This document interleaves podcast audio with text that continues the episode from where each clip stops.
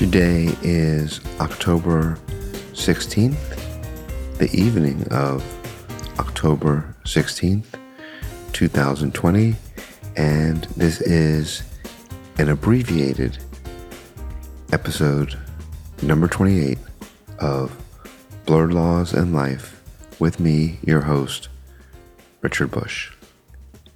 If you all wait with bated breath each Thursday afternoon in the United States for Blurred Laws and Life to be released each episode, you will have noticed that this week no episode aired on Thursday. And the reason was I am a slacker. I have been in trial this entire week from early in the morning till late in the evening. And I just did not have the energy to record a full episode of Blurred Laws and Life this week. I was meeting with my clients at night. I was preparing early in the morning for the next day. And the trial went through Friday, October the 16th. So I just wanted to explain all of that to you and apologize for not having an episode, a full episode of Blurred Laws in Life this week.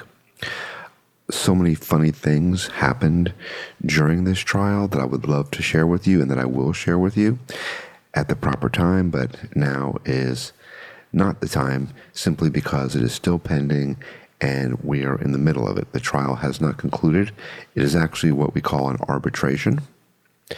And for those of you who do not know about the arbitration process, it is distinct and different, obviously, than a trial in a court of law.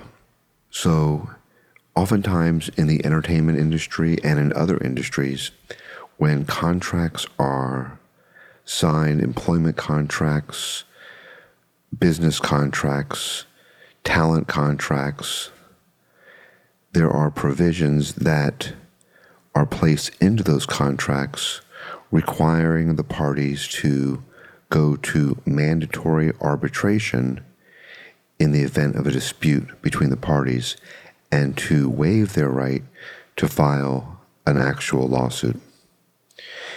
In this case, I am on the defense side. I am representing an entertainment company in a claim that was brought by one of their business partners or alleged business partners, I should say.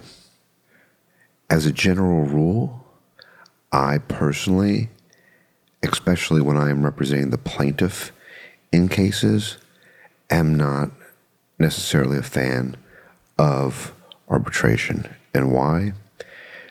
Because when you go to arbitration, your right to discovery is somewhat limited. You don't have the broad right to full discovery a lot of times that you do in federal or state court. And sometimes damages can be limited by agreement of the parties. Punitive damages, many times, are not available in an arbitration. Again, by agreement of the parties in the contract that is sometimes written in to these provisions. And for me personally, particularly when I am representing the plaintiff, you don't have the right, obviously, to a jury trial. You select a single arbitrator and you place the fate of your client in the hands of that single arbitrator who, number one, has the right to make a binding decision, and number two, your right to appeal is very limited. For me personally, I feel like I do very well in front of a jury. I feel like I connect with a jury and prefer the jury trial process so that my fate and the fate of my clients are not placed in the hands of a single arbitrator with very limited rights of appeal.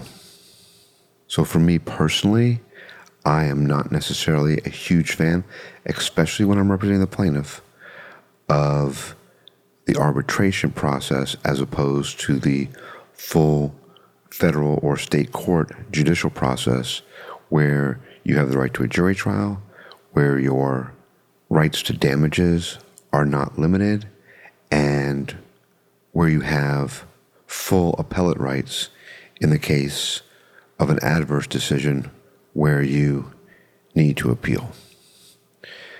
So I'm in the middle of this process now. We actually have not completed the arbitration trial. We still have a few more days to go, um, although they won't take place next week or the week after. We're scheduled for completion sometime in November.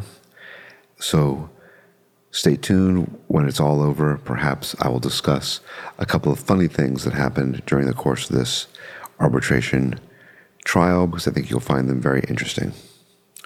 Also, uh, this past week, I am representing a company by the name of Free Play Music, whose music you have heard on Blurred Laws in Life, and we are involved in litigation against the Ford Motor Company, who we allege used Free Play's music without license, and we filed a motion to dismiss a counterclaim that was filed in that case.